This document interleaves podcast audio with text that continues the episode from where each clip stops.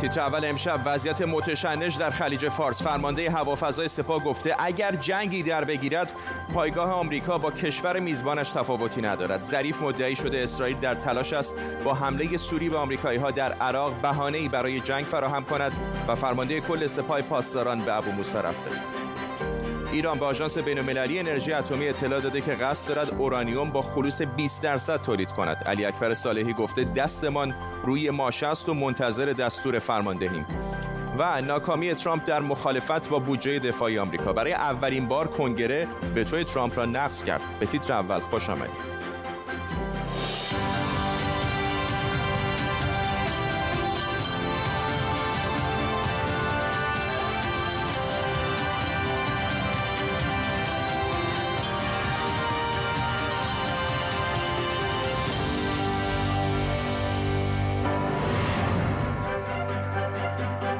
سلام به شما و خوش اومدید. خلیج فارس به انبار بارود تبدیل شده. در سالمرگ قاسم سلیمانی و آخرین روزهای دولت ترامپ تنشها به شکل بی سابقه بالا گرفته. فرمانده سپاه پاسداران به ابو موسی رفته. فرمانده هوافضای سپاه کشورهای عرب منطقه رو تهدید کرده و گفته اجباری برای محدودیت برد موشک‌ها نداریم. ظریف گفته اسرائیل در حال توطئه چینی در عراق علیه آمریکایی هاست تا بهانه‌ای برای جنگ فراهم بشه و بمب افکن‌های آمریکایی هم یک سره در منطقه قدرت نمایی می‌کنند فرمانده هوافضای سپاه پاسداران گفته بعد از موشکباران عین الاسد اگر اونها پاسخ می‌دادن همه پایگاهاشون از اردن تا عراق و خلیج فارس و حتی نافاشون در اقیانوس هند رو می‌زدیم. همزمان رسانه های اسرائیلی گزارش دادن ارتش این کشور در وضعیت آماده باش.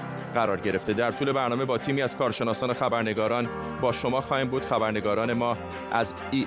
خبرنگاران ایران اینترنشنال از عراق و اسرائیل و آمریکا با ما هستن. اول بریم به عراق. همکارم ترسک صادقی از اربیل با ماست. ترسک محل اصلی این تنش الان به شکلی عراق هست. می‌دونم که تظاهراتی در نزدیکی محل انفجار قرار صورت بگیره. به ما از تازه ترین ها بگید حدود یک ساعته که هواداران هشت شعبی در محل کشته شدن قاسم سلیمانی در فرودگاه بغداد تجمع کردند. در رسانه های خودشون گفتند که حدود هزار نفر در حال حاضر اونجا هستند. یعنی محلی که تا همین امروز اجازه نمی داده نمی‌شد به کسی که اونجا حضور پیدا بکنه. قرار فردا تجمعات در سطح وسیعتری برگزار بشه اونطور که قیس خزعلی رهبر اصایب اهل الحق درخواست کرده بود. در میدان تحریر برگزار بشه. مکانی که نماد اعتراضات ضد دولتی بود تا دو ماه پیش یکی از خواسته های معترضان اونجا اتمام دخالت خارجی در در امور عراق بود و حالا شبه نظامیان و هواداران یعنی گروه های مسلح نزدیک به ایران دارن اونجا تجمع می‌کنن. یک سری نگرانی ها هست گفته شده که شعار سیاسی و فرقه‌ای داده نشده داده نشه. فردا یونیفرم نظامی کسی نپوشه. سلاح با خودشون نبرن. تعهد بدن. بعد از اعتراضات اونجا رو ترک بکنن. و این نگرانی ها نگرانی دولت چون اونا نگران هستن فردا اعتراضات جهت اعتراضات تغییر بکنه به سمت یعنی میدان یعنی منطقه سبز بغداد و اینکه بعدا دولت نتونه اونجا رو کنترل بکنه. در حال حاضر تعداد زیادی از نیروهای امنیتی در سطح بغداد و منطقه سبز بغداد مستقر شدن و منتظر میمونیم که فردا ببینیم اعتراضات چگونه برگزار خواهد شد. دو همکار دیگر ما هم به ما پیوستن. بابک اساقی از تل در اسرائیل و همینطور آرش علایی از واشنگتن دی سی. پایتخت آمریکا هم به ما پیوستن. بابک با تو شروع می‌کنم. می‌دونم که اسرائیل گزارش شده که رسانه این کشور میگن ارتشش به حالت آماده باش در اومده. کمی پیشتر هم وزیر خارجه ایران توییتی کرده و مدعی شده که عواملی از اسرائیل در عراق دارن سعی می‌کنن تا به نیروهای آمریکایی حمله کنن. بله تنش در اسرائیل میشه به طور کامل فرداد احساس کرد با خواندن رسانه ها و صحبت های مقامات امنیتی و سیاسی در اسرائیل که در چند روز گذشته هشدارهایی را به ایران دادند که اگر در صدد بر بیاد که انتقام گیری بکنه از اسرائیل یا از طریق حلقه اول که مرزهای اسرائیل با لبنان سوریه و غزه هست و یا حلقه دوم که عراق و یمن هست اسرائیل پاسخگو خواهد بود. در اسرائیل این تخمین زده میشه که ایران ممکنه به خاطر درگیر نشدن با ترامپ که فردی غیر منتظره هست و ممکنه که در پاسخ بسیار گسترده باشه و نخواد که این کار را انجام بده به منافع اسرائیل حمله بکنه و همانطوری که به منافع عربستان حمله کرد در آرامکو ایران و پاسخ بزرگی دریافت نکرد. این احتمال در اسرائیل داده میشه که ایران در تلاش باشه که در روزهای آینده منافع اسرائیل در منطقه رو مورد هدف قرار بده. آرش می‌دونم که در آمریکا هم مقامات این کشور بعضیاشون گفتن که هرچند درگیری های داخلی زیاد هست اما حواسشون به تحولات ایران هم هست. بله در این حال به نظر میاد یک دژاووی الان ما دچارش هستیم که همون اتفاقاتی که سال گذشته داشته در واقع صورت می‌گرفت و به مرگ قاسم سلیمانی منجر شد. دوباره در حال اتفاق است تظاهراتی که تروسکی گزارش داد الان حشد و شوی ترتیب داده در عراق. اگر منحرف بشه سمت اهدافی در منطقه سبز بغداد داره مخصوصا سفارت آمریکا می‌تونیم انتظار داشته باشیم که ایالات متحده جواب بده صحبت هایی که بابک کرد در مورد که احساس می‌کنن که جمهوری اسلامی برای بخشی از حملاتی که در منطقه انجام داده به کشورهای دیگه جواب و پاسخی دریافت نکرده. حداقل من در صحبت با افسران اطلاعاتی اسبق آمریکا از جمله مایکل پریجنت که در گزارش آینده من خواهد بود. اونها اعتقاد دارن که اگه ایالات متحده در آخرین باری که ایران گروه های کتائب حزب الله و عصائب اهل حق رو حمایت کرد که موشک بزنن به پایگاه تاجی و دو امریکایی انگلیسی رو بکشن. اگر همون موقع دوباره امریکا پاسخ محکمی داده بود و رهبران این دو گروه رو کشته بود اون وقت امروز شاهد این نبود که ببینه دوباره به سفارتش در بغداد موشک شریک میشه. آرش علایی در واشنگتن دی سی بابک اساقی در تلاویو و ترسک صادقی در اربیل. ممنونم از هر شما. همه اینها طبیعتا در زمان اتفاق میفته که سالمرگ قاسم سلیمانی هست. حتی اگر حمله پهپادهای آمریکایی قاسم سلیمانی رو نمیکش مرگ همراه او ابو مهدی المهندس کافی بود تا عراق و حتی ایران رو شوکه کنه. جعفر آل ابراهیم معروف به ابو مهدی المهندس که بود چه سر و سری با قاسم سلیمانی و جمهوری اسلامی داشت و در هشت شبی چه می‌کرد؟ امشب المهندس رو زیر ضربه می‌بریم.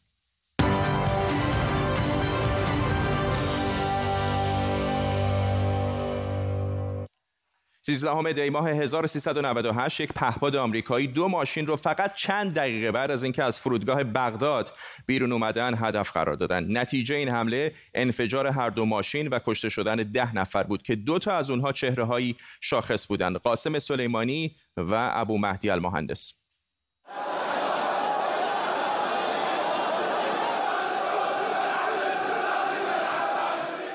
ابو مهدی المهندس یار و همراه قاسم سلیمانی بود. هنگام مرگ نفر دوم هشت شبی بود.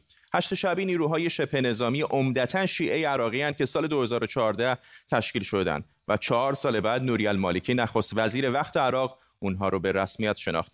با بیش از هفتاد هزار نیرو نزدیک چهل شاخه و یگانه مختلف داره و البته کشورهایی هستند که بعضی از این شاخه ها رو گروه تروریستی می‌دونن. مثلا سپاه بدر وابسته به سپاه پاسداران که خیلی زودتر تشکیل شده و بعد رفته زیر چتر هشت شبی یا کتایب حزب الله اگر یادتون باشه حضور هشت شعبی ها توی ایران کمکشون توی سیل خوزستان و ضد عفونی کردن شهر قم به دست اونها کلی خبرساز شده بود.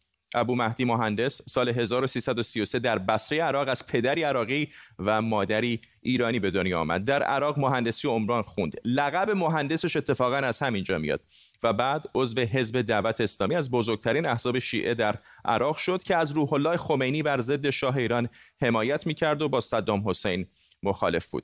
سال 1358 صدام دستور تعطیلین حزب رو داد و خیلی از اعضاش رو به اعدام محکوم کرد. ابو مهدی المهندس هم از مرز اهواز به ایران اومد و با یک زن ایرانی ازدواج کرد و در ایران به همراه عراقی های مخالف صدام آموزش نظامی دید.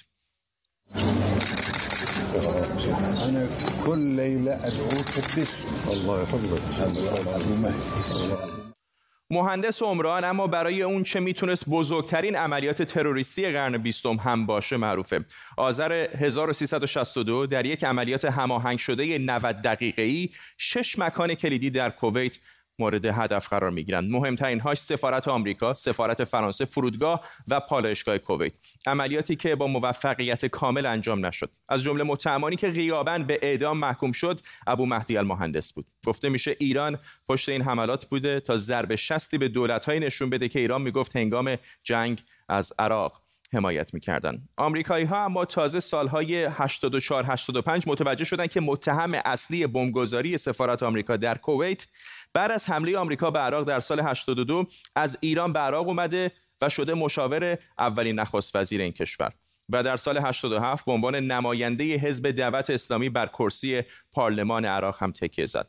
ابو مهدی دوباره به ایران فرار می‌کنه. المهندس اما دوباره و بعد از عقب نشینی نیروهای آمریکایی به عراق برمیگرده و میشه فرمانده کتائب حزب الله گروه شبه نظامی که سال 82 با پشتوانه جمهوری اسلامی و نیروی قدس سپاه سنگ بناش رو در عراق گذاشته بود.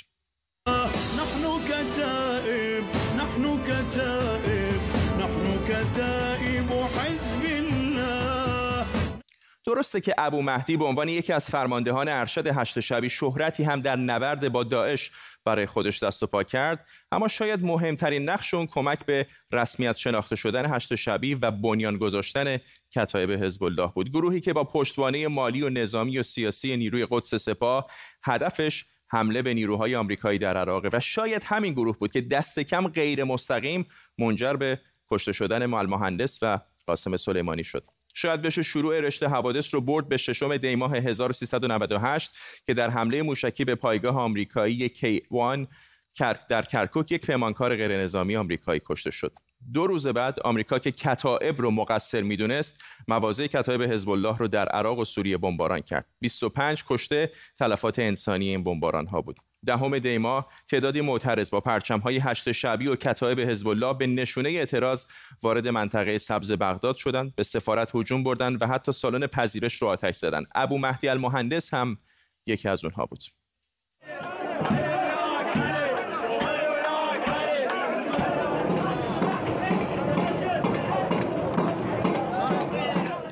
و بالاخره پارسال دقیقا در چنین روزی یعنی 13 دی ماه ابو مهدی المهندس هم که به استقبال قاسم سلیمانی رفته بود در حمله پهپاد آمریکایی کشته شد. المهندس چند روز پیش از مرگ در یک سخنرانی گفته بود ما آمریکا رو زمینگیر می‌کنیم.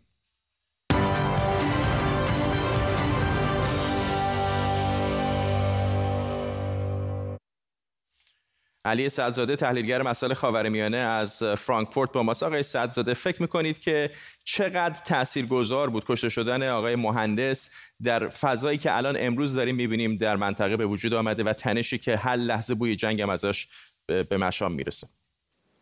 خیلی خیلی تاثیرگذار بود. آقای مهندس هم ایرانی بود هم عراقی بود.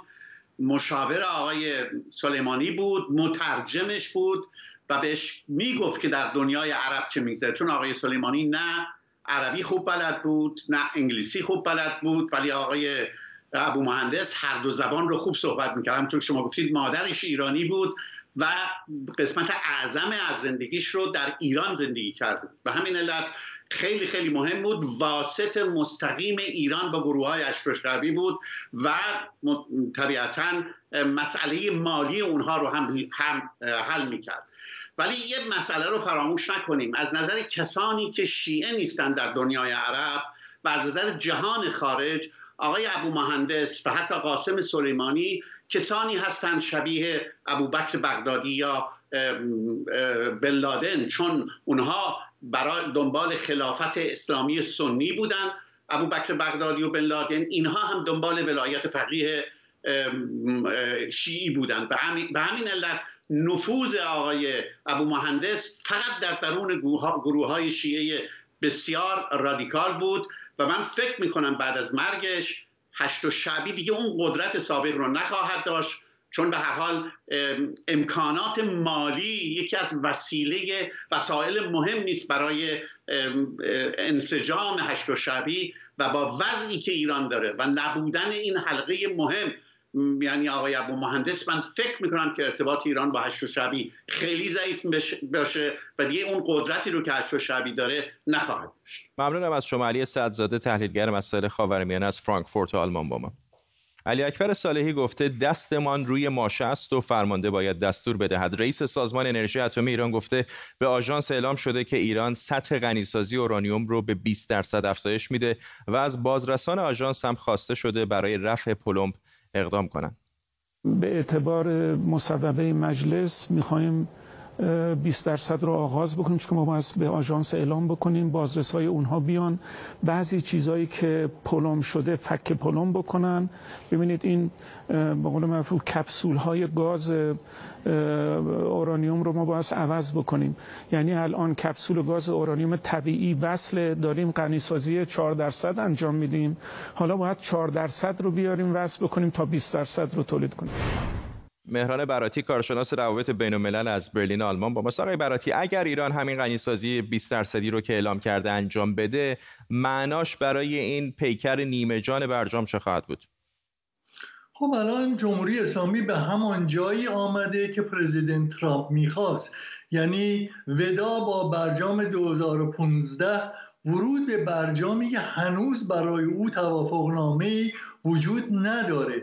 طبق برجام 2015 هنوز جمهوری اسلامی بایستی که لاقل تا 2025 در همین سایت موجوده که در اون این سانتریفوژ های قدیم بسان نسل اول وجود دارن همونجا کار بکنه نه اینکه بره زیر زمین به سایت فردو و قنیسازی 20 درصدی با اون بکنه و یا اصولا سانتریفوژ های نسل جدید رو به کار بگیره. این معنی ودا با همون به اصطلاح با همون برجام 2015 است. و راه رو برای آقای بایدن بسیار بسیار راحت تر می‌کنه برای اینکه همون جایی سیاست رو ادامه بده که پرزیدنت پرزیدنت ترامپ قطع کرده. بنابراین معلوم نیست که حکومتی که الان سر کاره با پذیرش مصوبه مجلس چه کار می‌خواد بکنه؟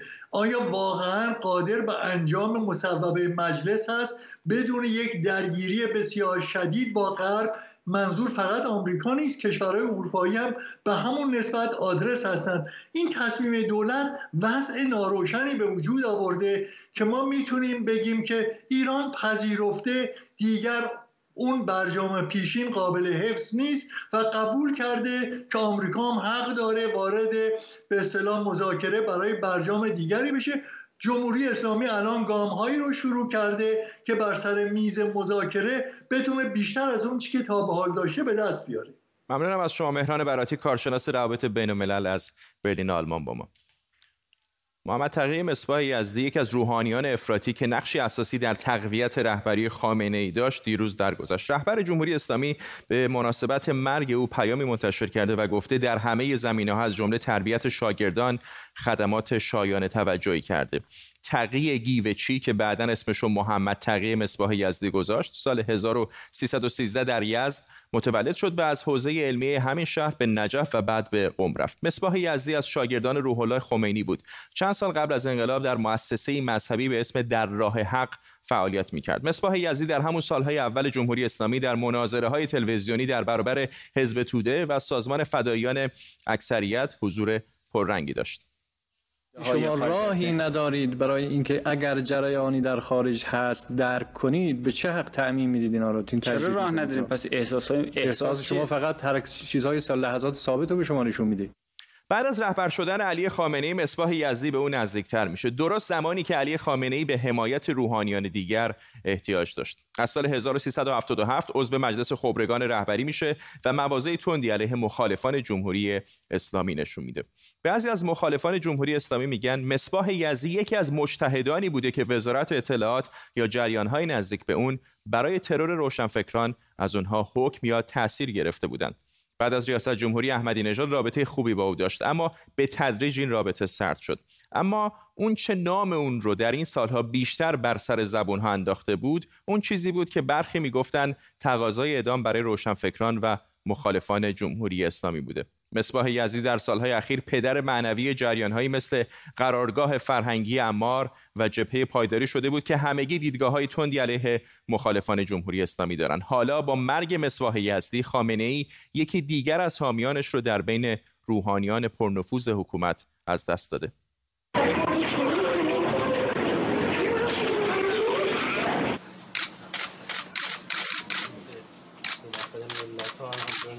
در طول تاریخ اسلام ما رهبری به این جامعیت نداشتیم.